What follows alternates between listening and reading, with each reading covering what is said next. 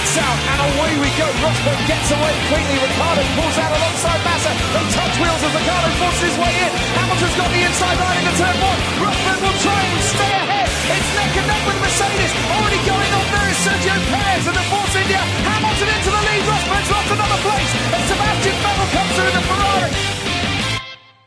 Bonjour à tous et bienvenue pour cette nouvelle émission du SAV de la F1. J'ai le grand plaisir de vous accueillir pour cette émission qui sera consacrée sur les deux premières journées de ce bouillant, chaud en tout cas, très chaud Grand Prix de Malaisie, mais je ne serai pas seul bien évidemment puisque je serai accompagné de Bouchard. Bonjour Bouchard. Bonjour. De Quentin. Bonjour Quentin. Bonjour. Et de David. Bonjour David. Bonjour. Et je veux, je veux, je veux pas dire, mais il y a deux personnes dans ce podcast qui sont dans la même pièce. Yeah. Non, comme ça, c'est bien. Comme ça, si Quentin euh, abuse trop sur le sur Hamilton, je, je peux le ta- donner des taquets. Quoi. Tu peux le taper. On Voilà. va entendre les bruits, par contre, on veut le bruitage. hein. T'inquiète. Si Bûcheur abuse trop sur la bière, hein, je serai là aussi. C'est pas possible ça. Sinon, messieurs, ça va? Ben oui, j'ai envie de te poser la question. Que penses-tu du Sud-Ouest, Shinji? Parce que C'est une très... Oui, c'est une très très belle région. et que penses-tu d'une bonne connexion, d'une connexion internet après après ne pas en avoir eu pendant. Non mais eh, ça allait, mon ancienne connexion était pas pourrie non plus. Juste là, elle est Non. bien. J'ai pas dit une bonne connexion. C'est surtout après un mois sans connexion que ça fait d'en avoir une. C'est c'est c'est le pied. Mais euh, ne, ne révélons pas trop de choses. Les, les gens pourraient s'imaginer des choses sur pourquoi je n'étais pas là pendant deux mois et peut- peut-être imaginer des, des, des folles aventures, va savoir. De toute façon, ja- jamais qui pourra imaginer se rapprochera de la vérité.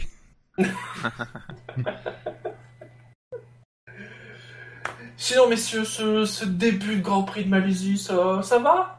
Oh oui, c'est très calme pour l'instant. hein. J'ai Oui, envie de dire brûlant de temps en temps. Un peu fatigant, c'est un peu trop tôt le matin. Bah, qu'est-ce que ça va être la semaine prochaine? Ah oui, c'est ça. le truc. Mais messieurs, pour commencer cette émission, avant de parler de ce week-end, parlons un petit peu d'actu. Et l'actu principale hein, depuis le, le dernier Grand Prix, c'est un Conseil mondial du sport automobile. hein. C'est ce, ce grand moment, ces grands moments où on décide de plein de choses, et parfois de choses très stupides. Mais là, il y a eu des choses sérieuses, puisque d'abord, on a eu le premier jet du calendrier 2017 un calendrier F1 qui comporterait encore une fois 21 courses, théoriquement, je vais y revenir, les, théoriquement les 21 mêmes courses qu'en 2016, avec quand même euh, quelques petites différences, hein, puisque, alors, le départ de la course, que je ressorte le calendrier en entier, donc ce serait toujours en Australie, bien évidemment, le 26 mars, hein, donc euh, fin mars, mais déjà, première pe- petite différence. hein. De toute façon, ce ne sont que des petites différences. On irait en Chine en deuxième Grand Prix et au Bahreïn une semaine après. L'inverse, il y avait plus d'écart cette année. Au mois de juin, on a un Grand Prix du Canada le 11 juin, bah, qui est toujours, comme on dit, avec la petite étoile, sujet à confirmation. On a une semaine plus tard le Grand Prix de Bakou, enfin le Grand Prix d'Europe, hein, euh, mais surtout qui serait donc encore une fois le même week-end que les 24 heures du Mans. On notera au mois de juillet, le 30 juillet, un Grand Prix d'Allemagne, là encore soumis à confirmation. Là, c'est peut-être moins étonnant. Autre petite euh, modification, ce sont les Grands Prix de Malaisie et de Singapour qui changent de place. Donc, contrairement à cette année, ce serait cette fois-ci la Malaisie avant Singapour, toujours avec deux semaines d'écart. On note aussi euh, bah, que le Grand Prix du Brésil, donc ça fait trois quand même Grands Prix qui sont sujets à confirmation. Euh, voilà, il y aurait un doute. À la grande surprise visiblement des organisateurs qui ont un peu réagi, euh, comprennent pas. Eux, pour eux, il n'y a pas Ouais. de doute qu'il y aura le Grand Prix du Brésil. Et on terminerait donc le 26 novembre euh, à Abu Dhabi. J'ai envie de dire malheureusement. Donc voilà, euh, peu de changements. euh, c'est surtout, surtout finalement ce qui est intéressant, enfin, ce qui est intéressant, c'est ces histoires de Grand Prix à confirmer. Alors comme j'ai dit, l'Allemagne c'est peut-être pas forcément une surprise hein, vu les déboires du, du Grand Prix d'Allemagne. Le Grand Prix du Canada, enfin moi personnellement je m'y attendais pas trop, en tout cas. Euh, et alors le Grand Prix du Brésil non plus. Euh, C'est vrai que le Canada, j'ai- pas eu d'infos en tout cas de la part des organisateurs du Canada. Le Canada, à chaque fois qu'on y va, on a l'impression qu'il signe un nouveau contrat jusqu'à 2021, donc c'est un peu surprenant qu'il soit sujet à confirmation. Mhm. Mais euh, sinon, oui, l'Allemagne, euh, étonnant, c'est... euh, Oui. C'est euh, oui, c'est Nürburgring l'année prochaine ou Hockenheim? C'est Hockenheim l'année prochaine. Ouais, moi j'ai Hockenheim. ouais. Ah, mais c'est peut-être pour ça qu'il est sujet à confirmation. C'est pour savoir si, l'alternance se remplace ou pas. Non Peut-être. Aussi. Moi, ce qui me surprend, c'est le Brésil. Effectivement, je suis surpris comme les, les organisateurs. Après le Brésil, il y avait eu les euh, travaux prévus euh, qui devaient commencer pour changer la pit lane. Finalement, euh, apparemment, ça avait été un peu avorté ce projet. Donc peut-être qu'il y a encore des projets sur ce côté-là euh, du Grand Prix, mais euh, à part ça, je vois pas. Et euh, c'est vrai que eux aussi se sont étonnés, mais euh, il n'y a pas. Ca- Ca- Canada, il n'y a rien du tout, donc euh, j'attends de voir. Mais euh, à mon avis, ils ont un contrat pour l'année prochaine. On- À moins que le Brésil ils prennent euh, entre guillemets une année sabbatique pour réaliser leurs travaux et revenir ensuite en 2018. Mais bon, ça paraît un peu euh, bizarre. je trouve. Ouais, je pense pas que ça soit bon de quitter un an. euh, Ah oui. Quitter un an, c'est la... c'est pas forcément l'assurance de revenir après, quand même. Hein. Ou alors, c'est une, le, c'est, c'est, le- c'est un moyen pour la FOM de mettre la pression sur les organisateurs du Grand Prix du Brésil pour qu'ils fassent les travaux qu'ils promettent depuis euh, un moment. Alors, euh, sur le chat, Fab nous précise qu'il y avait eu des bruits en juin sur le Brésil. Et il confirme qu'en effet, pour l'Allemagne, enfin, je pense que tous ceux qui nous écoutent n'est pas non plus énormément surpris euh, qu'il y ait un doute sur l'Allemagne. Mais apparemment, en juin, il y avait aussi des bruits sur Montréal. Apparemment, le contrat de Montréal va jusqu'en 2024. Et euh, apparemment, euh, Eccleston avait- leur avait mis un peu, euh, un peu mis la pression, euh, justement, euh, comme, au- comme au Brésil auparavant, bah, par, euh, sur la nécessité de faire des travaux sur ce circuit. Tu sais que pareil pour Silverstone, j'ai vu ça euh, hier ou avant-hier, il y a un contrat de longue durée, mais il y a une option, alors c'est pas pour 2017, je crois c'est pour... euh, c'est seulement après, je sais plus, 2018 ou 2019, mais il commence à dire, euh, attention, parce que si on veut vraiment que le Silverstone accueille le Grand Prix pendant encore 10 à 15 ans, faut qu'on commence, à préparer le truc. Après, là, euh, effectivement, je, cite euh, le site Radio-Canada qui dit au renouvellement du contrat pour une durée de 10 ans en 2014, la ville a promis de rénover les garages, la tour de contrôle, le centre médical pour 2017. Donc on arrive à, cette date, cette date butoir. Et, Il n'y a donc, pas déjà euh, eu des modifications cette année? Euh, bah non, il y a eu euh, Ça euh, ne parle pas. Eikkonen qui a arrivé. Euh, Enfin voilà, et euh, Eccleston a dit euh, que euh, il savait pas trop si la course aurait pas lieu, même euh, en absence de travaux euh, pour 2017. Ça lui fera, ça lui fera du bien quand même. Et apparemment, le Grand Prix est assez soutenu euh, par la ville de Montréal, et euh, le fi- les financements de la ville auraient du mal à, à arriver pour le circuit. Donc ouais, sinon globalement sur le, le calendrier, alors il commence un peu plus tard, quand je dis un peu plus tard, c'est une semaine plus tard par rapport à 2016, histoire, bon bah bien évidemment avec les changements réglementaires, euh, de se préparer un petit peu plus longtemps, mais c'est on parle d'une semaine. hein. Moi, après, euh, c'est, euh, c'est de nouveau le clash entre Bakou et Le Mans, quoi. Oui, Donc, euh, il y a des chances, de toute façon, vu le Grand Prix de Bakou qu'on a eu euh, en 2016, il y a des chances qu'en 2017, en fait, je m'assure de regarder la fin de Le Mans, qui est quand même vachement plus intéressante, apparemment, que le départ Bah, de le- Bakou. le premier, enfin les réactions que j'ai pu voir par-ci par-là, le- la première réaction c'est bon bah on regardera le Mans, direct. Pareil, j'ai vu pareil. Donc, euh, j'ai envie de dire, l'an, cette année, j'allais dire l'an dernier, mais cette année, il y avait bon le, le goût de la nouveauté. Là, maintenant, euh, surtout vu ce qu'on a vu cette année, euh, Ouais. j'ai envie de dire que pour beaucoup, le choix va être vite fait.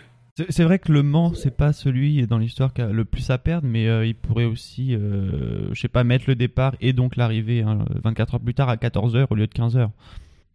Vu que le Grand Prix serait donné euh, départ à 15h si c'est euh, comme cette année. Pas gagné, mais euh, ce serait un signe d'intelligence de la part des deux. Après, c'est pas le Mans qui a le plus à perdre, effectivement. Enfin, d'après les réactions qu'on a, quoi. C'est qui qui, l'année dernière, a déclaré, euh, euh, ou, ou- ou en tout cas euh, en 2015 ou au début 2016, en disant euh, Non, mais euh, on fera tout pour qu'il n'y ait plus de clash entre la F1 et Le Mans. Hein?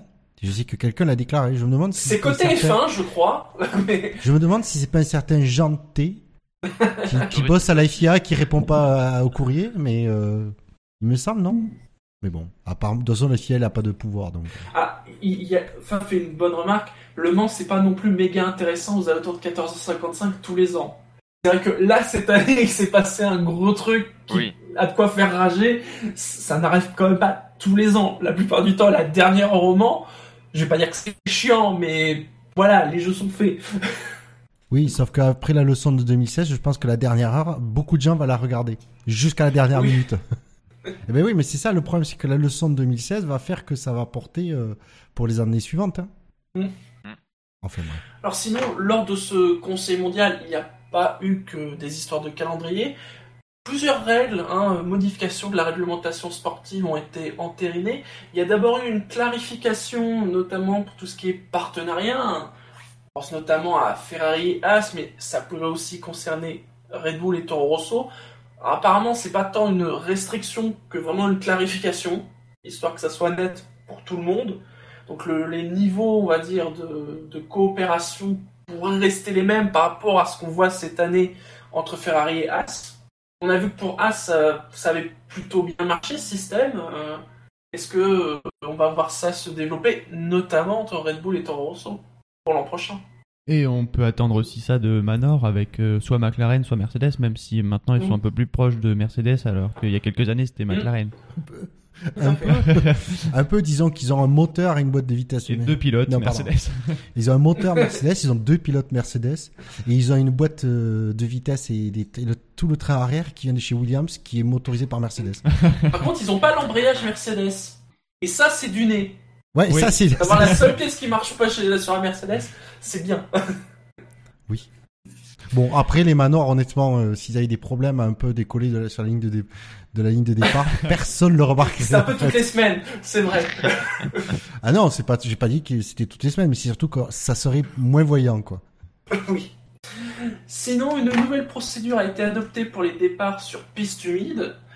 Euh, à partir de 2017, si un départ est lancé sous régime de voiture de sécurité, alors précisez bien, hein, sous piste humide, hein, pas en cas d'accident, mais sous piste humide, eh bien, il y aurait un départ arrêté normal une fois que la piste serait considérée comme sûre. Alors oui, pour. C'est un peu à cheval entre les, ce qu'on nous avait expliqué, parce que, vous vous souvenez, à un moment, il était question qu'après n'importe quel safety car, on fasse un départ arrêté. Ouais. N'importe quel safety car, sauf euh, une safety car qui intervient dans les trois premiers tours ou un truc comme ça, il me semble. C'était une règle. Là, ça serait vraiment en cas de pluie, voilà, euh, au moment du départ. On Oui, part pour dès le départ. pour être clair, c'est-à-dire que parce que quand j'ai vu le, moi dans les commentaires que j'ai pu voir de, de l'article qui mentionnait ça, c'est pas forcément bien formulé, effectivement, puisque c'était une citation du, du de, ce qui- de la décision. Donc pour être clair, c'est quand c'est déclaré piste humide, hop, ils partent, en- ils, ils tournent derrière le safety car et dès que c'est déclaré euh, sûr, en fait, hop, le safety car rentre, les voitures vont se mettre sur la grille de départ et après elles font un départ. Voilà. Donc la grande question, c'est à quoi ça sert de les faire tourner? Pourquoi ne pas tout simplement attendre qu'ils fassent Non. meilleur temps? Et non, le truc, c'est- ah non, alors j'ai trouvé que pour une fois, c'était une décision qui était pas très, trop euh, débile. Non, non, je ne fais que poser la question. Mais ça veut dire que la question. le tourner, ça permet de sécher la piste, parce qu'il n'y a rien de mieux que de faire tourner des F1 pour sécher la piste, surtout avec les, les, les appuis.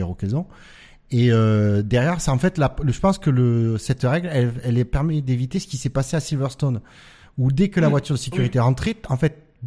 Les trois quarts des voitures des F1 ont suivi la safety car jusque dans les stands pour aller changer, euh, monter des pneus. euh, Mais ça pourrait être le cas à la fin du premier tour euh, vraiment lancé. euh, Oui, mais au moins il y aurait le départ normal, quoi, ouais. qui permettrait de re- rebattre les cartes. Donc en gros, ils vont, tout. donc en gros, maintenant, avec cette nouvelle règle, à voir si elle va tenir le temps jusqu'en 2017, parce que c'est le genre de truc sur lequel ils peuvent revenir en février. Dé- dé- Déjà, il faut que la situation se reproduise. C'est pas, ça n'arrive pas non plus toutes les semaines, ce genre de choses. Non, Non. Effectivement. Mais Donc, euh, euh, si ça se trouve, on le verra pas en 2017, mais peut-être pas avant 2018 ou 2019, quoi, vu, en fonction des circonstances. non, mais ce qui va être marrant, c'est que du coup, les les hum, parce qu'on connaît, hein, euh, on sait que quand ils déclarent la piste euh, sûre, en fait, tu peux presque se- chausser des slicks. Hein. Donc, euh, ce qui va se passer, c'est qu'ils vont chausser, ils vont monter des pneus pluie, ils vont tourner derrière la safety car, ils vont flinguer leurs pneus. La piste va être sèche, ils vont faire le départ en pneus pluie sur une piste quasiment sèche. Et forcément, euh, Mais- ça, ça- on va décaler le problème d'un tour, mais on aura un départ qui va être, à mon avis, plutôt chaotique. Est-ce que sous safety car, donc c'est-à-dire avant le départ arrêté, euh, les pilotes auraient le droit de passer au stand, passer des intermédiaires? Ça, c'est un point important. hein. Oui. Il y a Et, euh, ça, et deuxièmement aussi, est-ce que les tours passés derrière safety car vont compter ou pas? Ah oui. À Ah oui, partir du pense. moment où on fait un deuxième départ, Oui. je pense que oui, mais. Mais jamais. C'est vrai que ça serait une situation un peu intéressante parce que je pense que c'est euh, pas le- en tout cas la première fois en F1 et peut-être la première fois en sport auto où le départ, euh, le vrai départ serait donné après le départ de la course en fait. Parce que c'est pareil, par exemple, le temps de course, bon, c'est pas, pas un truc super important, mais est-ce qu'on le prend à partir du premier départ? Est-ce qu'on le prend à partir du deuxième départ? Oui, non, mais je pense que ce sera le premier, mais euh, Oui, je pense que ce sera le premier que ça permet effectivement de, de commencer à décompter des tours et donc réduire, de pas trop allonger le temps de, de, de la durée de la course en, en faisant des tours de sous safety car. c'est pas c'est pas comme si c'était euh, des plusieurs tours de formation et là où on décompte vraiment les tours de formation qui ont été faits. Mais après c'est plus des questions de curiosité plus que de problèmes techniques. euh, c'est pas très très grave quoi. Sinon, le Conseil mondial s'est bien évidemment porté sur le, la problématique la plus importante de la F1 actuellement, c'est bien évidemment les casques. Puisque, comme cette année, euh, les pilotes devront avoir la même livrée de casque à chaque Grand Prix, avec une exception pour une course de leur choix. Ils peuvent toutefois changer de livrée s'ils changent d'équipe en courte saison. Bah, encore heureux. Oui. Enfin, c'est- tu peux changer de sponsor sans changer de livret de ton casque après. Ouais, mais ça c'est leur problème. Sauf si t'as un cheval cabré sur ton casque et voilà. Vous, vous ne vouliez pas forcément une clarification, eh bien il y en a quand même une. Non, mais ce qui est bien, Sinon- avec les, ce qui est bien avec les conseils mondiaux, c'est que au moins les trucs dont on en a rien à foutre, c'est très clair. Le reste, ce qui est important, c'est flou, mais le- les détails anecdotiques inutiles, euh, c'est très clair. Sinon, au niveau des éléments, des unités de puissance, si un pilote introduit plus d'un élément identique de l'unité de puissance lors du même Grand Prix, seul le dernier de ceux-ci peut être utilisé sans pénalité lors des Grands Prix suivants. Cette mesure fait suite aux nombreuses pièces installées sur la monoplace de Lewis Hamilton. On peut aussi penser à Alonso ce week-end. Euh, donc, euh, pour prendre l'exemple d'Hamilton, hein, le pilote, euh, il s'était fait un, stock de pièces. hein.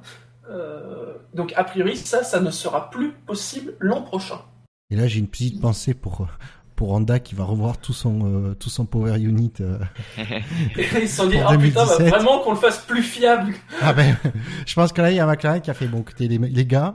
D'abord fiabilité, après on verra la puissance, mais d'abord fiabilité. Vous, vous nous la garantissez à 100% parce que là, euh, Non mais après je sais pas si c'est une bonne ou une mauvaise chose parce que du côté de la bonne chose c'est que euh, on interdit un peu le système mais le- du côté de la moins bonne chose c'est que on se plaint euh, qu'il y ait trop de pénalités qu'on puisse avoir euh, 30 places de pénalités sur un Grand Prix et finalement avec ce système on pourra avoir 30 places de pénalités sur euh, plusieurs Grands Prix euh, si jamais il faut Oui. changer le moteur donc euh, pff, Bah, Ça on change va pas le problème hein, de nos, fins fond. de, nos fins de saison avec euh, 15 millions de pénalités en fin de saison. hein. Pour l'instant, Oui, on- ils oui. étaient un peu passés au travers, mais Non, mais après, ce qui est intéressant, c'est- moi, je trouve la, mesure pas, si mal parce que ça permet au moins d'apporter un vrai sens dans le sens, dans l'idée de dire, bah, tu mets un moteur de plus que ce qui est alloué pour l'année et tu es, pénalisé, tu es pénalisé. C'est-à-dire que là, effectivement, après, je blâme pas Hamilton et Mercedes d'avoir fait ce qu'ils ont fait euh, à, à Ah, Spa parce que honnêtement, la règle était comme ça, ils en ont profité euh, à juste titre. euh, Ils auraient eu tort d'ailleurs de mais pas en que profiter. ce soit Hamilton ou euh, McLaren ou d'autres écuries qui ont dépassé le quota Exactement. Après, le, le problème, c'est que il était facile à un moment donné. Tu arrivé, tu pouvais faire un stock dans le week-end si tu étais prêt à le faire techni- dans le niveau temps, en fait, de monter 5 moteurs et tu avais finalement que, que tu t'es pénalisé que de quelques places sur la grille, en réalité, dans les faits. Donc, euh, la FIA qui veut nous absolument faire une réduction des coûts, euh, limitant le nombre de moteurs. Je ne sais pas si vraiment ça réduit les coûts au final, mais euh, au moins là, on peut pas dire que euh, Là, où- là où cette règle est intéressante, par contre, et où elle est bien, c'est que euh, ça pousse les motoristes à faire des moteurs fiables. Et c'est quelque chose de de- d'important puisque ça part dans une dans un objectif de réduction des coûts notamment. Et puis euh, c'est toujours mieux d'avoir des moteurs fiables parce que euh, même pour l'image que ce soit d'un constructeur ou de la ou de la Formule 1 en général, euh, d'avoir euh, 30 40 des- plusieurs voitures pénalisées de 30 40 places sur la grille sur un même week-end par exemple, c'est pas forcément sympa à voir. ah qu'il est le temps, qu'il est loin le temps des 75 places de pénalité sur la grille. seulement Pourtant, c'était- 75. Il y a eu plus de 100. Ah oui, c'est vrai, ils avaient battu. Oui, c'était. Mais c'était c'est 100 à deux voitures, non? Oui, ils sont à deux voitures. Oui, quand même.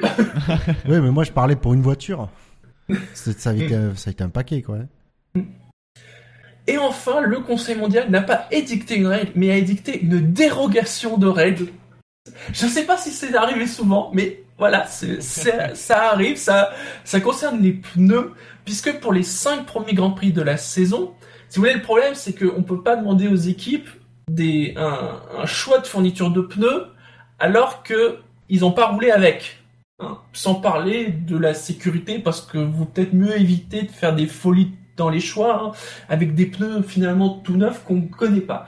Donc pour les cinq premiers Grands Prix de 2017, il n'y aura pas de choix des équipes, comme on peut voir euh, cette année, ce sera Pirelli, le, la répartition sera fixe, puisque pour chaque pilote, il y aura deux trains du composé le plus dur, quatre du composé intermédiaire, on va dire, et 7 du composé le plus tendre. Pour tout le monde, pour les 5 premières courses. Après, les, euh, les équipes auront eu les, les pneus et pourront faire leur choix, comme cette année, à moins qu'il y ait un gros problème de sécurité sur les pneus, allez savoir, mais a priori, ce n'est que pour les 5 premières courses.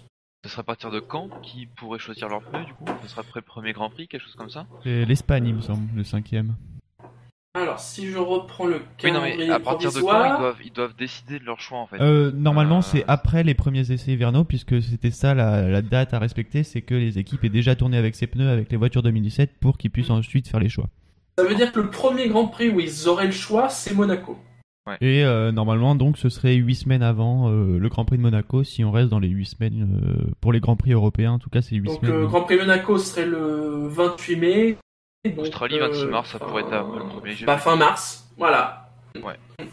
Alors, je comprends et c'est euh, très justifié le, de- cette euh, dérogation de, de, de règles, mais avouez quand même que c'est qu'ils sont vraiment pas joueurs euh, chez Pirelli et la FIA. Ça aurait été marrant de laisser les, les écuries choisir à l'aveugle. Ouais. Ah, Ouais. ah, ah, mais ça aurait pu être un bon moyen de redistribuer les cartes. ouais. Je te dis, je, je dis, je trouve logique la décision qu'ils ont prise, mais c'est pas, c'est pas joueur quoi. Oui, oui, oui. Après, c'est pas tant sur le choix des équipes, parce que les équipes, elles auraient quand même les trois types de pneus euh, indiqués. Là, c'est surtout pour Pirelli, pour qu'ils voient ce que ça donne avec les vraies voitures 2017 et euh, choisir plus tard, parce que 14 semaines c'est long, et euh, choisir plus tard les trois composés qui vont euh, décider d'amener à, à comment ça s'appelle Melbourne par exemple.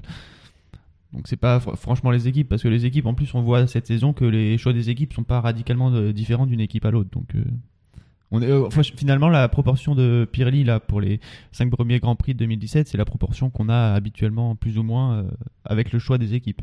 Sauf que si je dis pas de bêtises, début 2016, comme c'était le, le début de la nouvelle règle, c'est Pirelli qui avait déterminé le, le choix, non? Non, premier Grand Prix, les équipes avaient choisi. D'accord. Hmm.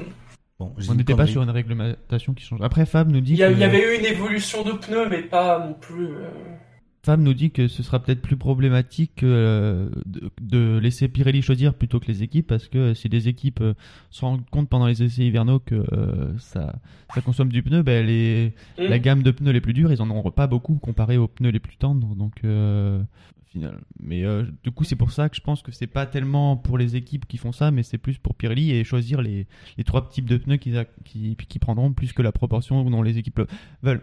En fait, je pense qu'ils auraient très bien pu dire, euh, enfin quasiment pu dire aux équipes, choisissez la proportion du pneu le plus dur que vous voulez, du pneu intermédiaire, et, euh, après ils choisissent quel pneu, les trois types de pneus qu'ils veulent amener. Mais bon, je sais bien que c'est impossible, mais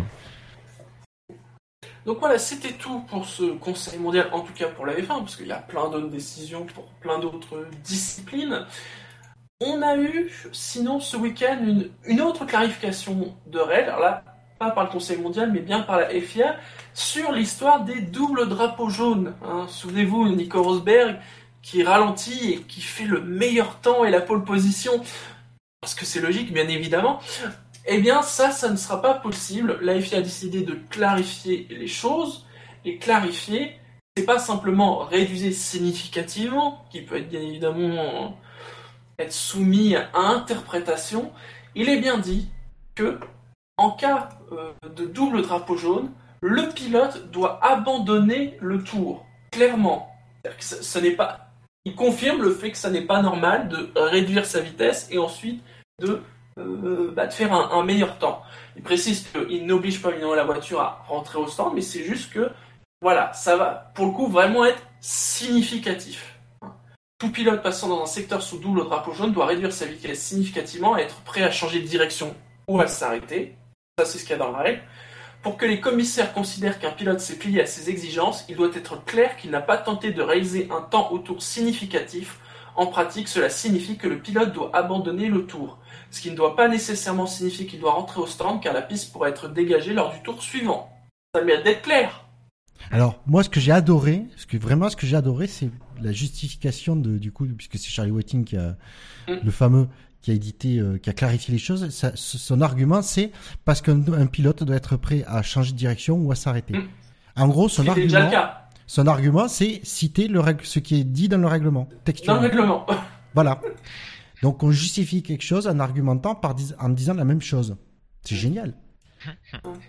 Mais je comprends pas pourquoi ils font pas Et, et même sur les simple. drapeaux jaunes simples, hein, il est bien dit, il est attendu qu'un pilote ait freiné plus tôt et ou réduit visiblement sa vitesse dans Mais le secteur concerné. Moi, ce que je trouve pas logique, c'est alors c'est très bien qu'ils veulent faire ça, mais c'est encore une fois, c'est soumettre à une certaine euh, forme euh, de- de- d'indulgence, d'interprétation, et tout ça. Pourquoi ils disent pas tout simplement tout pilote qui passera par un par un secteur sous, dou- sous double dra- drapeau jaune euh, ne ne verra pas de temps inscrit sur ce tour-là. Point barre.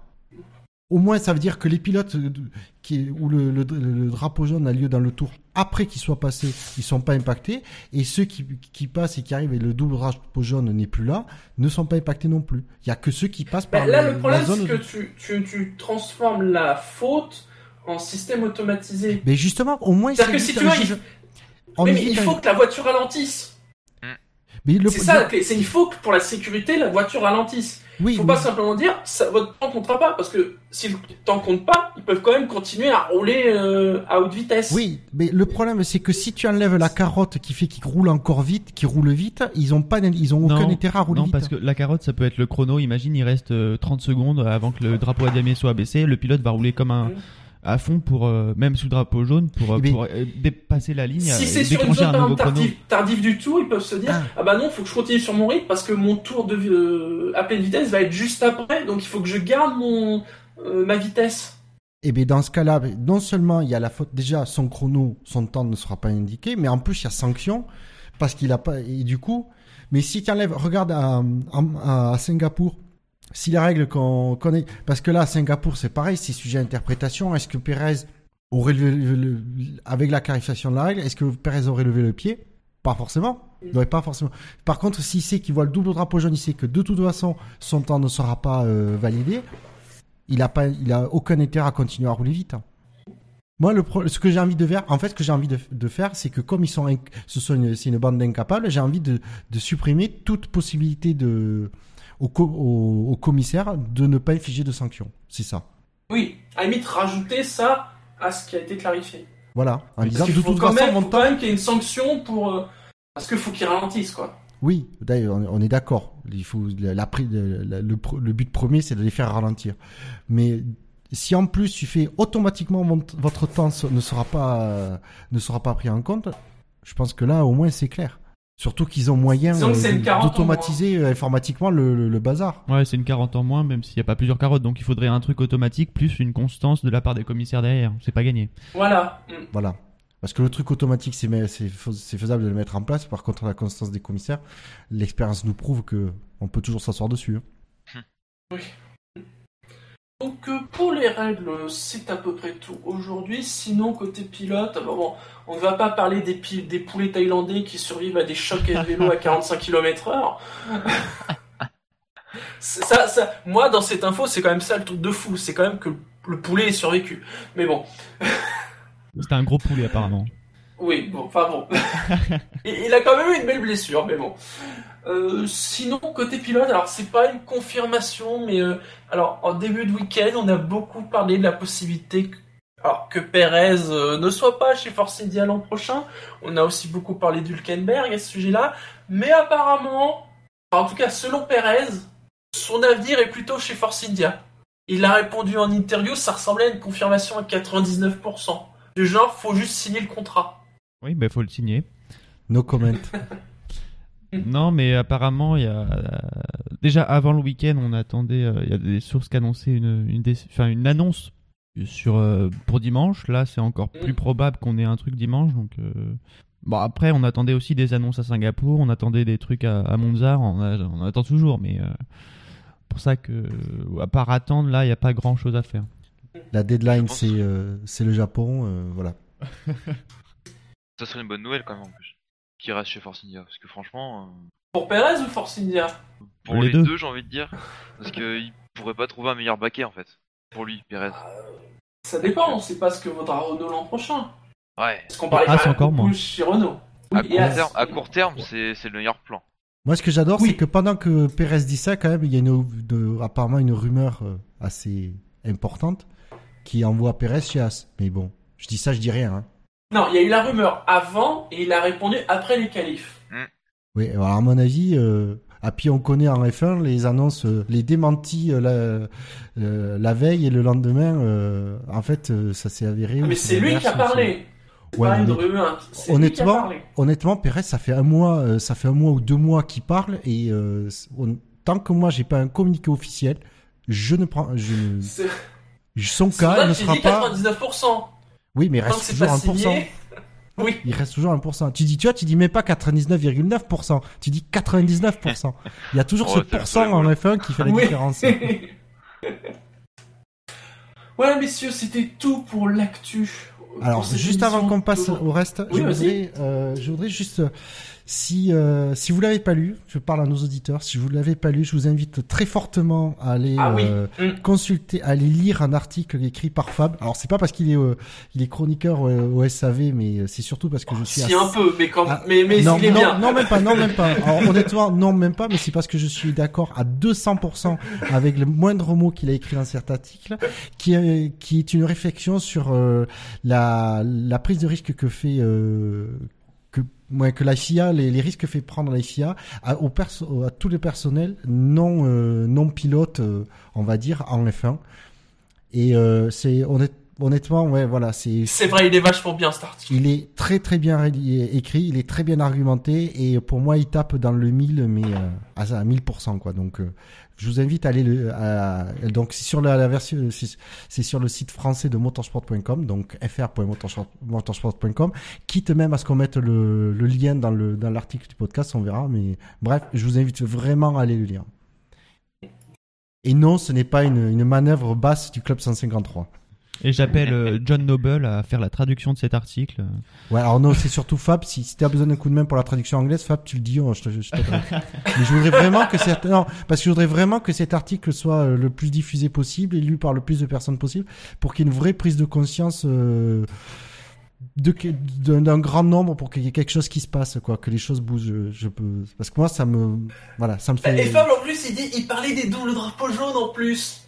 Oui, ben oui, mais il, a, il, parle que des trucs qui sont euh, concrets, des choses euh, qui se passent et pour lesquelles on, les, les gens euh, en, en place ne font rien. Donc les doubles drapeaux jaunes étaient quelque chose, il y a un premier pas, mais c'est surtout le reste quoi.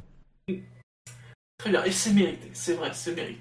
Passons au contexte de la course. Ce week-end, les pilotes parcourront 56 tours du circuit de Sepang qui fait 5 km 543. 5 km 543 resurfacés, hein, vous l'aurez compris, si ça n'avait pas été assez dit depuis le début du week-end.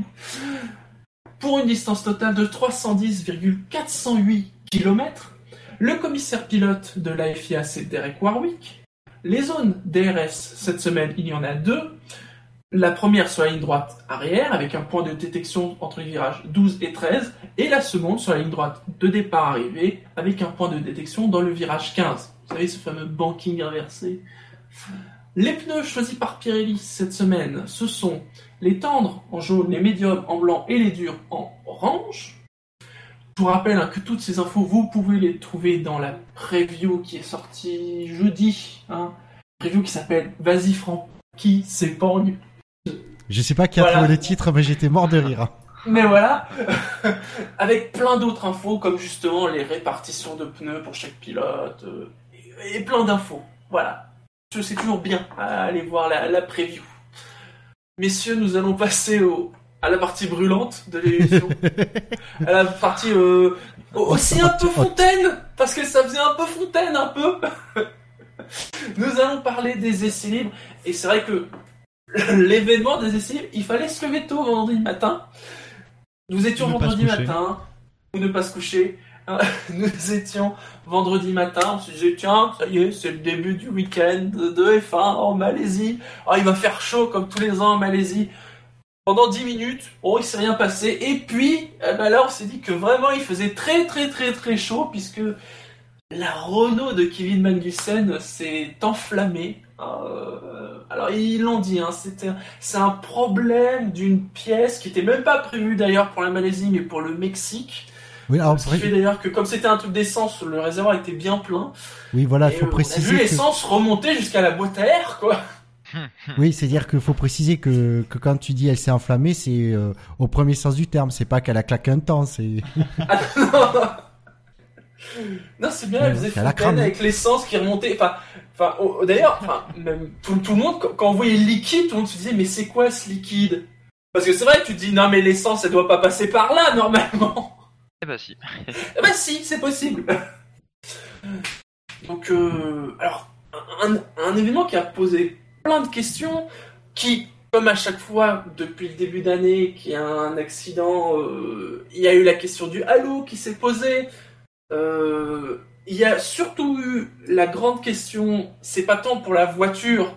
Et là encore, finalement, on rejoint encore une fois ce débat, encore une fois l'article de Fab. C'est les protections des gens qui sont autour, hein, puisque c'est vrai, en, essai libre, les gens qui sont euh, dans la pit lane ne portent pas de combinaison inifugée.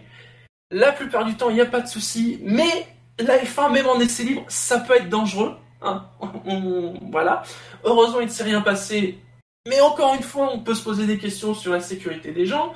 Euh, là, il y avait la chaleur, il y avait aussi euh, tout ce qui était émanation de gaz, hein, ce que vous imaginez bien, et tout ce qu'il y a dans une voiture.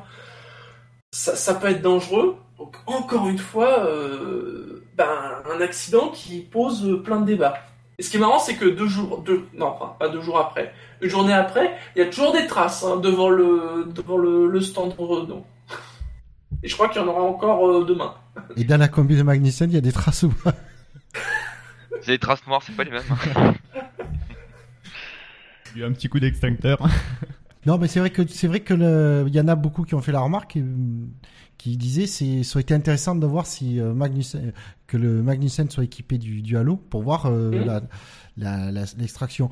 Moi, je fais partie de ceux qui pensent qu'il n'aurait pas euh, perdu euh, 10 secondes de, de plus Alors, pour ressortir. hein. Co- Comme il, oui, il, Je pense que ça aurait pris à quoi une demi-seconde de dit. plus. Il dit voilà, ça aurait peut-être été une demi-seconde, une seconde de plus, sachant qu'il faut préciser que les combinaisons inifugées, elles doivent résister 50 secondes. hein. Oui, mais bon. Donc, euh, Oui, mais c'est un risque de euh, se prendre le pied dans le halo, euh, par oui, exemple. voilà. Mais encore une fois, voilà un cas concret où c'est quand même intéressant de se poser la question. Après, honnêtement, je pense que dans ce genre de, cas, la, réaction du pilote, elle est tellement euh, rapide, l'instinct de survie est tellement rapide que je pense pas que le, halo joue un, écart. euh, il rehausse quoi de, allez, 20 cm la, prise. J'ai presque envie de dire, le halo peut faciliter même l'extraction du, pilote quand il est seul, parce qu'il du coup il peut s'attraper plus haut et euh, avec les et après du coup se soulever directement plutôt que d'essayer de s'appuyer sur Ouais, là, il est la sorti sans plus même basse. enlever les protections latérales. euh, Pouf. Ah ben oui, euh, le pilote quand il veut sortir vite, il sort vite. hein. C'est bête parce que la protection latérale, elle s'en va quand il n'y a pas besoin de s'en aller, et puis là. Oui. Euh, et sinon, c'est vrai qu'il y a ce côté, euh, finalement, ceux qui ont peut-être été le plus au danger, c'est ceux qui étaient aux alentours. Oui. Euh, D'ailleurs, donc sur le chat, il y a un- quelqu'un qui dit sur Canal+, il parle qu'un risque d'explosion était évité de peu quand même. Ah oui. Et oui, et puis c'est. T'imagines s'il y a, ne serait-ce que le. En plus, apparemment, ils faisaient des tests réser- réservoirs pleins, donc ils avaient quasiment Oui. 100 kilos de carburant. Et puis, c'est pas euh, déjà que du, du super, ça, ça explose, ça, ça ne fait pas que s'enflammer, contrairement à du, à du gasoil. Mais en plus, là, je pense que le taux, le, le taux de. C'est bien plus explosif comme carburant qu'un simple sans, sans plomb qu'on met à la, qu'on a à la pompe. Sans même parler du liquide, il y a aussi le gaz. À partir du moment où le réservoir n'est pas plein, il y a du gaz. Euh, c'est- bien sous pression. Euh, Alors donc, euh, après, par contre, je m'inquiète pas trop parce que les, je pense que les réservoirs ils sont euh, conçus, il y a des normes mm, pour justement résister ou pour éviter que il- il ne- le, réserve, le réservoir n'explose Mm. si le carburant s'enflamme. En cas Mm. extrême. mm. Voilà, donc euh, ce qui est quand même plutôt intelli- intelligent comme norme de sécurité. Donc bon, déjà de ce point de vue-là, la voiture n'est pas complètement explosée, mais mais bon, ça reste mine de rien très dangereux. Il me semble que c'est euh, une émission On que précise, le réservoir fait. en pression d'après Julien Fébon. Donc, euh, ouais. Ouais, mais faut ah, faut voir à quel point ça monte à pression et euh, la, la, la norme de, de résistance des réservoirs. Et donc c'est vrai qu'on peut se poser la question pourquoi? Alors c'est vrai que là en plus on est dans un cas, je vais pas dire particulier, mais c'est vrai que la Malaisie il fait chaud donc euh, ça pousse pas non plus les, les gens à, si on les force pas à mettre euh, les combis. Euh, Est-ce qu'en effet il faudrait pas que bah, tout simplement les gens qui sont sur la pit lane aient des combis euh, bah, tout le week-end? Et même au-delà de- des ingénieurs et techniciens, même les journalistes? Parce qu'on a vu, on a vu une rangée de journalistes qui étaient devant la Renault pour voir, la voir flamber. Là encore, heureusement, il s'est rien passé. Et c'est vrai que dans d'autres disciplines, eh ben, tout le monde a une combi unifugée. Je pense au Mans, par exemple, quand on voit Oh, les oui. commentateurs télé, ils ont tous leur belle combi, même sponsorisés par leur, euh, par leur Oui, chaîne télé. par leur chaîne. Et Souvent même, par leur chaîne. c'est une aberration, quoi, quand même. C'est, c'est vrai que c'est un détail que j'avais pas forcément fait gaffe. Parce que je regarde pas ça tout le temps, je fais pas gaffe à la tenue des, des. Et y a des pas comment, équipes, sûr. Euh, aux États-Unis, souvent, on les voit, euh, en effet, ils ont aussi des, com- des combinaisons. Et c'est vrai que ça met en valeur ce point-là, et c'est vrai qu'en y réfléchissant, c'est aberrant. Surtout que c'est pas une contrainte énorme. Oui, alors certes, peut-être un peu plus chaud, mais bon, entre avoir Oui. plus chaud euh, deux heures euh, pendant que tu mets ta combi et te cramer au troisième degré parce que. Ah, c'est oui, voilà. un peu, Entre Euh, 45 faut éviter. degrés pendant 2 heures et 1500 pendant 15 secondes, euh, Le choix est vite fait, quoi. voilà. Et puis en plus, ça pourrait être marrant, les, équi- les, les chaînes de télé pourraient jouer sur les, les couleurs C'est et vrai. tout. Ça, Mm. ça pourrait être sympa, quoi. Oui, en plus, voilà, eux, c'est ils ça. pourraient changer des, hum, les, les, les combis de Grand Prix en Grand Prix. Ils pourraient faire du sponsoring sur leur combi. ça... Mais oui. Ouais, tout est possible. Mais euh, ce que, que, que tu disais, euh, souvent, ouais, euh, au Mans ou aux États-Unis, ils ont des combis et les combis sont couleur de la chaîne. Donc en plus, en effet, euh, Tout le monde revoit cette image de Franck Lagorce dans sa combi Eurosport euh, en train de commenter le Mans. Heureusement qu'on a pu voir cette image. Mais je m'égare. mais apparemment, ils disaient parce qu'ils, comme ils sont là-bas, notamment les équipes de Canal, Julien Fubron disait que bon, ils- avaient parlé comme ça à l'FIA et que les gens de la FIA avaient quand même l'air de leur dire que ils allaient quand même se poser sur, se pencher sur la question. Bah, quand même. Oui, quand même. Et puis en plus, c'est pas une mesure, c'est pas une mesure difficile à mettre en place et c'est pas une mesure ultra coûteuse. Je veux dire, dans le budget de production des, des émissions euh, de Grand Prix, je pense pas que euh, deux ou trois euh, combis, parce que de toute façon, ils ont pas tous les tous les les, les, les journalistes des, des équipes qui sont dans la pit lane. Typiquement, euh, Canal Plus, déjà, t'équipes Franck Montagny et après qui d'autre?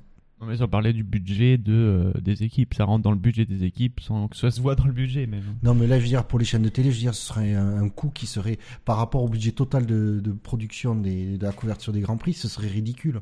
Mais je suis même pas sûr parce que quand tu vois le prix d'une veste, d'un costard, d'une chemise, d'une cravate, des pompes et d'un pantalon, je suis pas sûr que ce soit aussi cher que, bah, plus cher. Alors, alors moins cher après- qu'une des combinaisons unifugées. alors, ah, si, parce mieux que ça, hein. si, Parfois, si, ils les payent pas. Hein. Si, si, parce qu'elles sont en fait homologuées FIA, je te garantis que l'étiquette d'homologation, elle coûte très très cher. Surtout qu'en plus que les homologations, elles ont tendance à changer bizarrement tous les ans. D'accord. Bah, il y a un numéro qui change sur l'étiquette du gars, apparemment. Ah, mais du coup, c'est quoi une combi? Une combi, c'est quoi 200 euros? Euh, à mon avis, nos combis homologués FIA, hmm, à mon avis, c'est peut-être un peu plus. Ouais, bon, Parce que après, après, il y a quand même du, du le textile euh, spécial et tout qui doit résister 50 secondes, euh, parce que ça doit être la même norme pour les mécanos que pour les pilotes. Ça doit pas être non plus euh, anecdotique au niveau coût de production, mais euh, Oui. je, je tablerais plutôt pour un 500-600 euros facile. D'accord. À va. vérifier, mais euh, C'est pas comme si en plus ils pouvaient pas se les faire payer, des- offerts directement par les, Oui. les fabricants parce que ça leur fait de la pub. Exactement. Si chez Sparco ou Alpine Star, euh, Alors en disant, on veut développer son marketing. euh, voilà, vous nous filez les combis, on, on vous les Voilà. paye pas, par contre, vous laissez en gros sur la poitrine le nom les de votre logos, marque. voilà. C'est ça. Après, c'est peut-être aussi le truc euh, que la FOM veut surtout pas parce que ce serait de la pub qu'ils maîtrisent pas. Et sur les circuits, la pub elle est Bah, absolument euh, maîtrisée sur. euh, Oui, mais maintenant qu'il y a Liberty Media, est-ce que ça va changer? Oui, mais attends, les pilotes, euh, les écuries et tout ça, elles ont leur propre équipementier et. euh, Ouais, mais après, ça, c'est c'est un cas un peu à part parce que c'est les, c'est les écuries là, on parle de, de trucs qui sont pas euh, dans le Il directement. n'y a pas de marque officielle de la FIA pour les. Pour les Eh bien, peut, eh bien, peut-être que la FOM peut négocier avec une marque et tous les journalistes doivent. euh, ils fournissent les combinaisons aux journalistes. Point. Pourquoi pas Ça peut être aussi un truc. Non, mais chez Liberty Media, il me semble que c'est euh, le patron de la chez Liberty Media, j'ai oublié son nom, Chess Carré, Carré qui a dit que euh, la F1 avait très peu de sponsors en termes de nombre et pas en termes de, pas forcément en termes de de, de montant, mais en termes de nombre de sponsors Mm. différents, elle est quand même assez faible comparée à d'autres sports. Donc euh, ça peut permettre aussi une diver- diversification des. Dans la mentalité Liberty Media, ça pourrait coller en plus. Ils ont l'air beaucoup plus ouverts, beaucoup, ils ont envie de démocratiser la F1 encore plus, de l'ouvrir à tout le monde. Ça serait pas idiot. Il y a, Fa- il y a Fab sur le chat qui dit avec Liberty Media, tu marques Liberty devant et surtout Media derrière Hmm. et ça passe. Exactement. D'ailleurs, ça, je rebondis sur ce que dit Quentin. euh, c'est c'est marrant parce qu'apparemment, l'un des premiers trucs qu'il a analysé, euh, Carey, c'est de voir que l'équipe qui s'occupe du sponsoring à la FOM, il y a que deux personnes. Alors qu'il compare à d'autres sports où il disait il y a 40 ou 50 personnes. Donc ça, c'est le premier truc qu'il a, qu'il a vu comme, euh, comme dans les analyses. Donc, euh, il va y avoir du recrutement à la FOM euh, dans, la, dans la section. Avec une remarque intéressante, et les pit girls, on les met en combi aussi Les grid girls plutôt, oui. Oui, grid girl. Avec c'est des combis plus serrés, c'est sympa. Oui On, leur- c'est vrai on que leur fournit des, on leur fournit des shorts et des soutifs finifugés. T'as vu leur tenue? Sinon, bon, à part, donc, c'est vrai que ça a été le gros événement des essais libres. Est-ce qu'il y a des choses euh, qui vous ont marqué? Je peux peut-être vous citer les, les top flops qu'a fait Quentin. Euh, Quentin, tu as mis Red Bull dans les tops, hein, grâce à son, leur rythme de course. T'es bon, peut-être même très bon. Tu as aussi parlé euh, de Renault. Alors, il y a le travail des mécanos, puisque c'est vrai que la voiture était quand même cramée vendredi matin. Il a pu rouler vendredi après-midi. Pas l'intégralité, mais voilà, il a pu rouler vendredi après-midi. Moi, franchement, quand j'ai vu la, voiture cramée, je pensais qu'on ne le reverrait pas avant samedi. Euh, mais tu soulignes aussi le très bon vendredi euh, de Palmer, avec des Renault qui se placent au niveau des As. C'est lui qui l'a signalé. hein. Moi, je l'aurais pas vu sinon, mais euh, c'est lui qui a signalé son très bon vendredi. Tu as souligné aussi euh, les Force India, qui, euh, qui ont été à l'aise, euh, mais qui devaient faire attention quand même aux Williams. Non. Non, euh, pas, pas grand chose à dire. Après, en plus, Euh, Force India Red Bull, c'est des tops qui reviennent euh, assez régulièrement. C'est vrai. Euh, dans les flops, bah, bon, on en a parlé, l'absence des combinaisons unifugées, hein, ça on vient de l'évoquer. Euh, Rosberg, euh, qui en effet a semblé derrière son coéquipier. Alors pour l'anecdote, vous avez vous avez le flop de Rosberg qui est en fait à la base un top Hamilton, mais je, nous ai sauvés. Nous non fans d'Hamilton, pas anti Hamilton, mais non fans d'Hamilton, je nous ai sauvés de cette énième. euh, Ça veut dire que je perds la, la, Hamiltonade. la liberté de la presse est, est entachée par, par, mon, par le fait que je sois chez Bouchard ce week-end. C'est là où tu vois que tu manques d'expérience dans le domaine. tu t'es laissé faire. Tu pars, j'ai fait une, une remarque et demie et il a cédé. Et sinon, Quentin, tu as aussi cité McLaren euh, dans les flops, avec encore et toujours des problèmes de fiabilité. Et Alonso qui se prend un max de pénalités parce que, attention, pas question de se prendre des pénalités la semaine prochaine. Ah non, pas obligé. Tout ça pour faire deux tours, ça va être beau. Alors, il faudra prendre les paris, mais il va avoir un moteur de quoi l'année prochaine, hein, sa McLaren? Un moteur de F1, de GP2, de GP3 Euh, De déjà, si c'est un, si c'est un moteur de voiture, c'est déjà bien. Ouais. Est-ce qu'il va nous faire une communication radio euh, d'anthologie? Bah, Après, il n'y a pas trop à critiquer Honda quand même, Stan. Il y, a- il y a des progrès. Surtout que là, c'est des pénalités, il les prend parce qu'ils ils testent des nouveautés, donc euh, je pense que c'est surtout pour C'est préparer c'est l'année prochaine. encourageant. C'est des bonnes C'est- pénalités entre guillemets. Voilà, c'est des bonnes pénalités qui ont du sens, c'est pas par manque de fiabilité. Tu tu sais, c'est comme quand t'es prof, que t'as un gamin qui fait qu'il y a des 2 sur 20 toute l'année, et puis une fois, je sais pas, à force de travailler, il arrive à avoir 6, 7 sur 20. Euh, tu es méchant, il a la moyenne là quand même. Non, oui, quand même, ça va. Enfin, là, ce week-end, euh, bon, mais ça va. Ça, c'est... Ah, depuis le début de l'année, quand même, Honda a au moins la moyenne. Pas, un gros, pas beaucoup dessus, Ah. mais ils ont quand même une moyenne, bonne moyenne. La femme qui dit, là, il y a un V6 turbo des années 80, on progresse. Mais attends, beaucoup rêveraient que ce soit un V6 turbo des années 80. Je crois que si je le propose à Alonso, il, il signe tout de suite. Oui. Parce que tu dis, ouais, non, mais il est pas hybride. M'en fous. Donne-moi la, vers- la- la- donne-moi la spécification qualification, s'il te plaît. J'ai les 1500 chevaux. Donc, rien d'autre sur les essais libres Bah, Bon, un peu comme d'habitude. rien d'autre. Voilà. Ah, À noter qu'il n'y a pas eu de troisième pilote cette semaine. C'était prévu, il me semble que Leclerc soit là et finalement ça a été reporté euh, plus tard dans la saison. Peut-être- Oui, c'est- je me semble que c'était pour la Malaisie. Le contrat du sponsor a pas été signé, tu veux dire. Et nous allons aborder les qualifications où nous allons parler de paire. Ah si, ah si. Ça marche par paire aujourd'hui. Hein. Euh, un peu comme Parce que- d'habitude, en fait. Ah non, mais là, vraiment, vraiment. Parce que, bon, en Q1, bon, Alonso, il a, enfin, il a fait la Q1. C'est un grand mot. Il a participé à la Q1. Il a participé à la Q1, donc il est 22ème, mais bon, il le savait. Il est précédé par les deux Manor. Ocon 20ème, Verlaine 21ème. À noter que Esteban a battu euh, Verlaine. A battu euh, Pascal. Oui, Pascal. Oui, c'est ça. Oui, c'est c'est. Pascal. Oui, c'est Pascal. Ça Bizarre quand c'est prononcé tout seul, mais euh, Oui. Palmer est 19ème. Est-ce une surprise Pas vraiment. Et il est précédé par les deux Sauber, Nasser 18ème, Ericsson 17ème. Attends, si, moi je suis surpris pour Palmer. C'est étonnant qu'il ait pas une Manor devant lui. Hmm, hmm. Je suis méchant. Ça, c'est méchant. C'est méchant, Ça, c'est la petite remarque, mais qui est méchante. Ouais. Ouais, mais qui aime bien, te châtie bien. Mais tu l'aimes pas Palmer, oh, il m'a rien fait de spécial, il est. euh, Bah en fait, je m'en fous, quoi. C'est un peu ça. J'ai envie de dire, c'est. Bon, à part Alonso, bon, c'est c'est des habitués.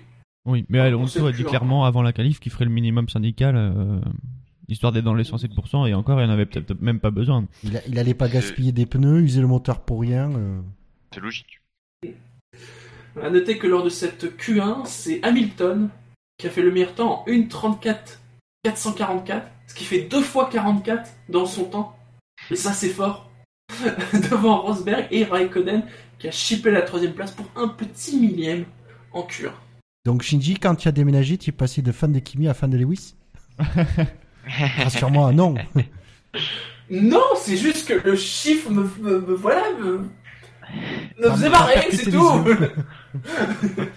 Il aurait pu faire une 44 444 pour être raccord. ouais, mais là, là, ça aurait été lent quand même. Juste un truc Non, que je voudrais préciser sur cette Q1, c'est euh, encore Ferrari qui a tenté de, de débat, qui a fait la première run de Q1 en de médium et qui au final euh, s'est ravisé et a refait un deuxième euh, un deuxième set de temps avec un des pneus tendres. Donc ils ont entre guillemets perdu euh, un train de pneus médium. Et je comprends pas pourquoi ils tentent toujours de faire certaines choses. Soit ils tentent le pneu médium et ils restent sur cette stratégie et en plus là ça aurait passé. Ils avaient encore un peu de marge pour euh, se qualifier tranquillement. Ou alors ils attaquent direct en tendre quoi. Mais là ils font ouais, on essaye de faire un truc entre les deux et au final ben, ils font rien. Non, mais Mais, tenter des trucs, c'est bien. Le truc, c'est qu'il faut qu'ils tentent des trucs qui marchent. C'est ça le problème de Mais faire. là ça avait marché en C'est pas ça qu'ils tentent pas des trucs, c'est qu'il faut que ça marche. Ça avait marché, mais c'est qu'ils ont pas eu confiance en eux. Ils tentent des trucs, ah bah en fait ça va pas marché. Mais si, ça va marcher, mes gars. Mais ils y croient pas, j'ai l'impression en fait. Ben après, ça dépend. Ça dépend. S'ils se disent de toute façon, les médiums, euh, on va pas les utiliser en course, donc on peut tenter, ça ne coûte rien, de faire la Q1 sur les médiums, mais qu'ils voient que ça risque d'être juste, ils prennent pas le risque de de, de pas passer en Q2 et donc du coup il faut un deuxième run en, en tendre. On connaît pas derrière ce qu'ils prévoient comme stratégie pour dimanche. Mm. Ils ont fait, ils ont pris, ils ont, en fait, ils ont pas pris de risque, ils ont tenté un truc euh, et qui n'a ça, ils ont vu que ça risquait d'être trop juste et donc euh, là ils prennent, ils ont, ils ont du coup éliminé le risque en faisant le deuxième run en, en tendre. Imagine qu'ils aient, euh, vu le temps des autres et leur temps, euh, le médium, ils sont confiants. Ben, du coup, ils économisaient un, un set de tendre. Ah oui. Oui, mais bon, L'idée- La question, c'est de savoir est-ce qu'ils ont cramé un, un train de médium pourri euh, bêtement ou est-ce qu'ils l'ont cramé de- sans, en sachant que derrière ils l'utiliseraient pas en oui, course? Voilà, c'est ça. C'est ça. le truc. Oui, et puis euh, ils l'ont cramé, euh, c'est un tour, euh, un tour gentil. hein. C'est un tour de Q1, donc euh, c'est pas, pas non plus comme s'ils avaient poussé dessus plusieurs tours. Surtout que le tendre a montré qu'il pouvait être euh, utilisé sur plusieurs tours assez rapidement. Ça se trouve, on l'utilise même pas demain. Je sais pas si Pirelli a donné ses prédictions, mais euh, peut-être que comme le pneu dur est obligatoire, on partira sur une stratégie à un arrêt. Enfin, ça dépend de la météo aussi, parce qu'on sait pas trop pour l'instant. Mais c'est même pas sûr qu'on utilise des, des médiums. En tout cas, de toute façon ils n'ont pas une situation complètement différente des autres écuries. Le, plus grave, c'était si euh, un des deux pilotes se ratait, euh, se ratait sur le deuxième tour en, tendre et euh, peut-être même que ça serait passé avec le temps des médiums. Donc, pas... après, ils ont rassuré en faisant aller sortir les pilotes. Donc, il n'y a pas vraiment d'erreur de Ferrari là-dessus, je pense. En Q2 ont été éliminés les deux Toro Rosso, 16, Kvyat 15. Magnussen est 14e, il est précédé par les deux As, Gutiérrez 13, Grosjean 12 et Bottas qui est 11e. Surprise que Bottas se soit fait sortir quand on voit le temps de Massa de mémoire. Bottas qui a évoqué une erreur de sa part, il a switché sur le mode qualification du moteur un peu trop tard et du coup ça, sur, euh, sur l'ouverture du tour euh, de son tour rapide, ça lui aurait coûté euh, peut-être un, dixième il me semble. Et comme c'était très serré sur cette partie-là du plateau, ça a peut-être joué sur son passage, enfin son non passage plutôt en Q3 tu veux dire qu'il y a un pilote qui a admis que c'est de sa faute? Mon Dieu. ah, il fait le 11 temps. Il a pas sorti, un pilote n'a pas sorti une grosse excuse bidon. Mon Dieu, je suis surpris. C'est rare. Qu'est-ce qu'on a comme problème de réglage moteur cette saison hein? Marc, il vaut mieux le faire en qualif dans, comme ça qu'en course après trois virages. À, noter qu'encore une fois, c'est Hamilton hein, qui a fait le meilleur temps devant Rosberg et cette fois-ci Verstappen. Qui ne s'est pas évanoui. Non, pas cette fois-ci. Après, c'est vrai que ça a été souligné sur Canal+, donc c'est plus de l'ordre de l'anecdote que euh, c'est Giat qui, qui euh, devance euh, Sainz pour la première fois en qualification depuis qu'ils sont chez Toro Rosso tous les deux. Ça se joue à 5 millièmes de mémoire, donc pas grand-chose. Il me semble que c'est Sainz qui n'améliore pas sur son deuxième temps, contrairement à Gviat. Ouais, je crois pas que Sainz soit malade. Non. Par contre, sur la forme globale des Toro Rosso, c'est plus que. Enfin, il y a eu le week-end Singapour, en fait, c'était un one-off et et là, c'est replongé euh, aux portes de la, bah de la Q1. Euh, et pourtant, c'est une voiture qui a été, qui a été développée. Euh, il y a un nouvel aileron arrière ce week-end en plus. Donc, comme quoi les améliorations de Singapour marchent pas, marchent pas ici. Donc, sur la fin de la saison, je pense que McLaren peut facilement prendre le pas sur, sur Toro Rosso. Hein. Serais-tu en train de sous-entendre que Singapour et, et la Malaisie sont deux circuits complètement différents? Je je je n'irai pas dans cet extrême là mais euh, je suis pas mal de le dire assume tes propos assume tes propos. Bon après euh, rien d'autre plus à dire que les voitures sont à leur place quoi hein, dans la hiérarchie. Ah oui bah, c'est très c'est très rangé hein. À part les McLaren et les Renault. Ouais, après, c'est là où tu te dis que quand tu vois la, place de Magnussen, quelle est la vraie place de la Renault plutôt que quand tu vois la place de, de Palmer?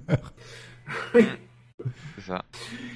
Et donc en Q3, on trouve Massa qui est, qui, est donc en paire avec Bottas qui fait 11. Vous avez compris le truc Button est 9ème. On trouve ensuite sur la quatrième ligne les deux Force India, Hülkenberg 8, Perez 7. Troisième ligne Ferrari, Raikkonen 6, Vettel 5. Deuxième ligne Red Bull, Ricciardo est 4, Verstappen est 3.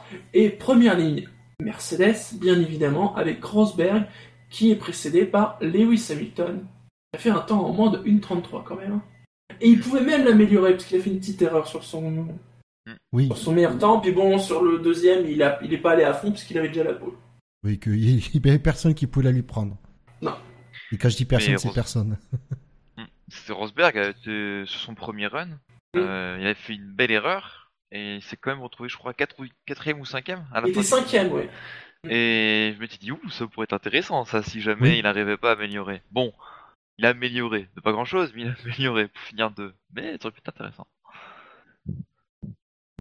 Alors je vous dis pas comme c'est marrant de voir ça avec à côté d'un fan d'Hamilton. Ah, j'ai été neutre. Là, tu mens aux auditeurs. j'ai cru qu'il allait sauter au plafond. Ouais. Non, j'ai été sage. Non, je plaisante. Mais tu sentais la petite satisfaction que Rosberg se soit, se soit merdé quand même. Oh zut alors, Rosberg est pas bah, très bien. C'est-à-dire que je suis, je suis euh, soulagé de vivre ce Grand Prix chez Buchor et pas le Grand Prix de Singapour où j'aurais été euh, euh, rabaissé par, par mon compagnon. je serais pas ah, rabaissé. Non, je suis pas comme ça, je t'aurais soutenu moralement. Lequel des pilotes Mercedes va-t-il rater son départ? Ah, bonne question. Euh, Rien que parce que j'ai Quentin en face de moi, je vais dire parier sur Hamilton. non, mais, euh, moi, je trouve pas ça drôle déjà, donc euh, je je vois pas pourquoi vous rigolez, mais euh, mais je sais pas, on a pas. euh, oui, pourquoi pas Hamilton, hein mais... Mais c'est kiff-kiff, quoi. C'est 50-50, j'ai envie de dire. Non, mais pour le coup, euh, après la qualif, il y a eu un journaliste qui a demandé à Rosberg si, euh, en faisant son deuxième tour de Q3, il visait plus euh, juste la place de deuxième pour être devant les Red Bull, ou euh, s'il avait vraiment pour ambition d'aller euh, d'aller chercher Hamilton. Bouchard a rigolé un peu de cette question, comme quoi Parce c'est une, question un peu bête, mais euh, moi j'ai trouvé la question quand même Non, non. intéressante parce Non. que ça donne un peu l'état d'esprit. Et que Attends, le gars, il a une Mercedes, c'est sûr qu'il Voilà. essaie de faire la poule. J'assume, voilà. Moi, j'ai trouvé la question complètement con, quoi. Pas un peu bête, complètement con. Ah, alors, je vais dire, euh, Fab dit sur le chat, moi j'arrive plus à apprécier une pole d'Hamilton en sachant qu'il y a le départ de la course ensuite. Bouchard, peux-tu confirmer Je que j'ai suis dit témoin. exactement la même Il a phrase dans l'après-midi Textuellement, hein, c'est euh, hallucinant. En fait, vous, ça vous emmerde, hein, le, le, le côté règle, après les safety cars, on refait des départs arrêtés. Finalement, Ah, si on pouvait partir sur safety car toutes les semaines. Mais oui, en plus, euh, sous la pluie, euh, je sais pas ce que ça peut donner. Non, mais pour- euh, sur la question du journaliste, j'ai trouvé ça intéressant, même si euh, je pense que euh, dans tous les cas, que ce soit vrai ou pas, euh, Rosberg aurait dit qu'il était euh, là pour aller chercher la pole parce que euh, c'est son rôle de pilote, mais euh, je sais pas ce qui, si c'est vrai ou pas parce que euh, euh, encore ils auraient été assez euh, proches pendant les essais libres et pendant le début de la qualif, pourquoi pas Mais euh, quand même, l'écart c'est c'est est resté assez. euh, Enfin, l'écart, on l'a vu venir entre Hamilton et Rosberg. Donc, je pense que Rosberg, euh, quand il, a vu qu'il était cinquième sur son premier temps, et il a peut-être juste. euh, Enfin, il a pas assuré. ça aurait été un bonus de, savoir qui de, décrocher la pole, mais je pense qu'en partant pour son chrono, c'est pas. Il, il allait pas forcément chercher la pole. Non, mais quand tu connais un peu, un minimum la mentalité d'un pilote, euh, surtout, j'imagine encore plus dans le, au moment des qualifications, c'est de toute façon d'aller chercher le meilleur chrono possible physiquement avec sa voiture. Oui, mais c'est de savoir s'il y croit Donc- ou pas. Euh, Ariento, il, il si- enfin, Ariento est plus là, mais il va peut-être chercher la- le meilleur chrono, mais Non. il sait qu'il aura pas la Non, pole. mais le gars, il a une Mercedes. Donc, je, sais donc- que tu aimes bien Hamilton, mais quand même, oui, quand il roule Rosberg, dire- il essaie d'aller chercher la pole. Oui, mais est-ce que, est-ce que Hamilton est allé chercher la pole à Singapour? Je suis pas sûr. Hein. Mais je pense que s'il s'il partait pas dans l'idée de faire, en disant de dire je fais le, faire le meilleur temps absolu possible avec ma voiture, sachant que c'est une Mercedes, et donc sous-entendu de décrocher la pole, ça sert à rien qu'il qu'il prenne la piste. Honnêtement, un pilote il marche, pas comme ça. hein, euh, c'est donc euh, oui, bien sûr que Rosberg il partait dans l'idée. Est-ce qu'il était convaincu d'aller la chercher? Ça c'est autre chose. Mais clairement son objectif c'est de quand il part, s'il part pas dans l'idée pour Rosberg de dire je vais chercher la pole, ça sert à rien qu'il rentre en piste. hein, honnêtement. hein. Sinon, c'est euh, c'est rouler Ouais, ça sert à faire hein. deuxième au lieu de Après, c'est vrai que ça ne l'empêche pas après en, en conférence de presse de sortir du chapeau. Oui, mais vous savez, cette année, euh, partir en deuxième, euh, ça... Non, alors ça, c'est ce qu'on appelle les pilotes. que- Les pilotes, ils appellent, euh, on appelle ça les GEP. C'est les autres grosses excuses bidons. Donc ça, c'est c'est le truc pour essayer de noyer le poisson derrière. Mais en gros, pour pas Non, dire mais il a pas tort. C'est vrai que cette de- année, partir en, de... enfin, partir de pôle n'est pas forcément signe euh, de victoire. Oui, mais il a les boules de pas être en pôle.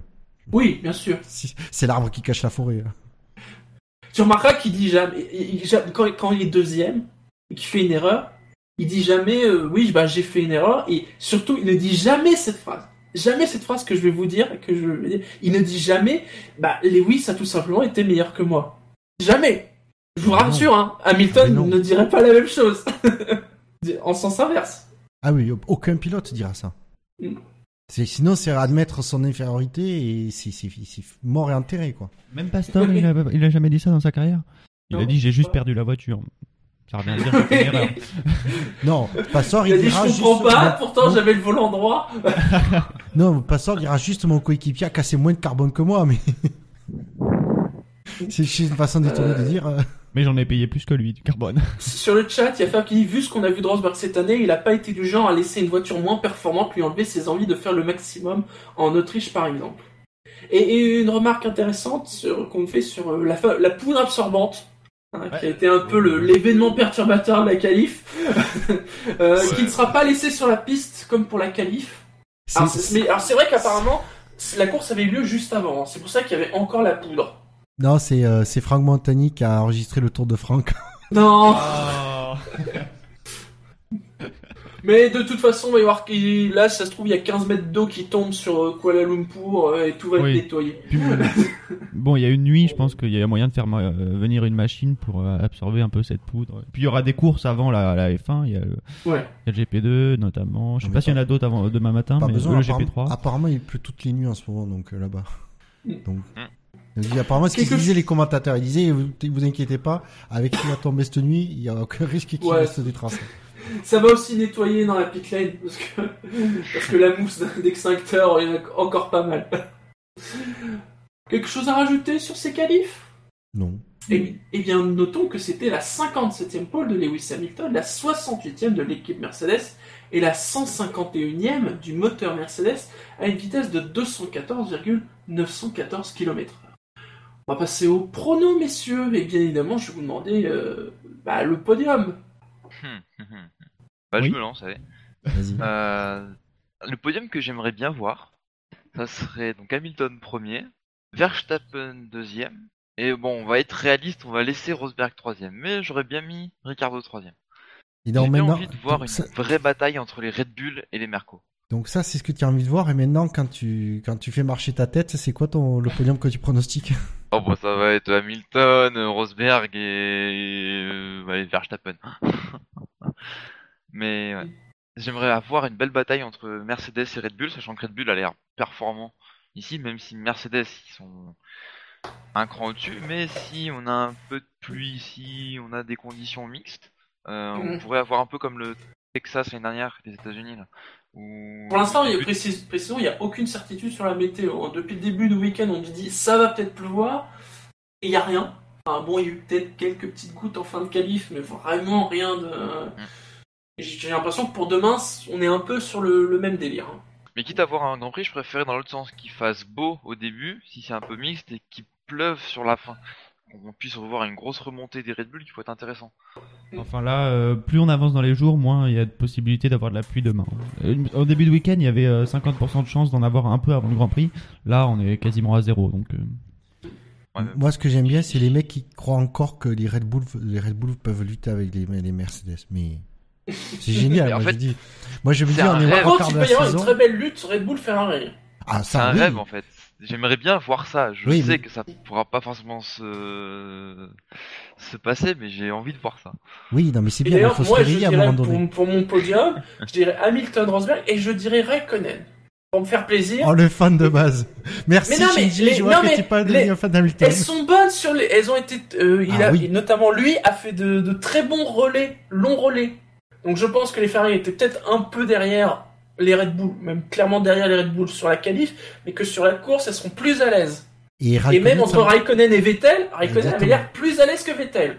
Parce que finalement, à part en Q3, euh, par exemple en Q1 et en Q2, Raikkonen a été devant, pas beaucoup, mais a été devant Vettel. J'attends le pronostic du, du fan de base. alors, alors, mon pronostic de fan de base, mais c'est même pas un pronostic de fan de base, c'est un pronostic de course que j'ai fait tout à l'heure sur le Grand Prix de Malaisie sur F1 2016. Donc je vais donner ce podium qui a été fait sur F1 2016. C'est euh, Hamilton, Vettel et Gutiérrez en troisième position. Bon, je précise que Gutiérrez c'était moi, donc pourquoi pas euh, Hamilton, euh, Vettel, Quentin, mais j'y crois beaucoup moins que Hamilton, Vettel, Gutiérrez. Sinon, pour un pronostic un peu plus réaliste. Hamilton, Rosberg, Ricciardo, tiens. C'est dingue de dire Ricciardo, ce soit un petit brin de folie quand même dans ce podium. On en aura parlé à un moment donné de l'hypothèse Daniel. Mon pronostic, euh... alors c'est pas parce que je veux le faire chier, mais honnêtement, j'ai craint pour Lewis qu'il y ait un petit problème d'embrayage au départ, et donc du coup que ce soit un le podium, ce soit Rosberg, Lewis, euh... et en troisième on va mettre euh... allez Ricciardo aussi, je sens bien, il va pas se laisser bouffer par le petit genou.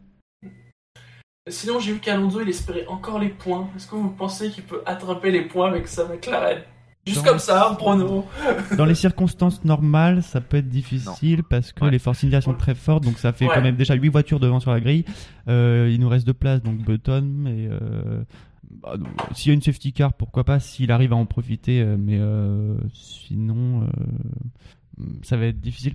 Euh, juste pour revenir sur le chat, on nous dit euh, il faisait frais en qualif, normal, Ferrari ne s'en sort pas. euh, on n'annonce pas beaucoup plus chaud demain euh, à, à Sepang. Et c'est vrai, il a raison, il, enfin, il faisait, il faisait moins chaud, on va dire.